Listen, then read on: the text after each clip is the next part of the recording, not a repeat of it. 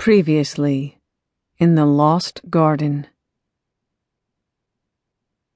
Jessima Il Eve, a warrior from the Garden of Eden, sought out the Chosen One to help defend the garden against its enemies. She attended a lecture by the maverick historian, Dr. Evan Knight, to discover if he was the one mentioned in prophecy.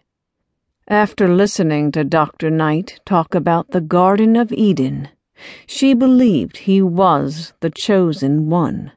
But she had to put him to one final test. Jess attacked him at his Malibu home and fought him to a standstill, which proved to her that he was the chosen one she sought. Dr. Knight also realized that Jess was the woman he had dreamed about for many years. She was even depicted in his paintings that featured Eden. Meanwhile, Alexey Konstantin, of Konstantin Pharmaceuticals, happened upon a dying Romola Il Eve, also from the garden.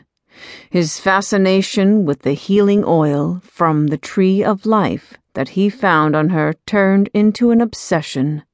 He commissioned a team, led by Eden expert Sulna Obveski, to find the hidden location of the Tree of Life so he could obtain more oil.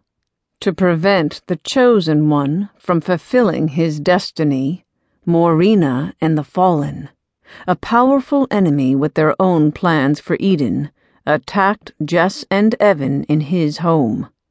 After the battle, Morena took her wounded and fled.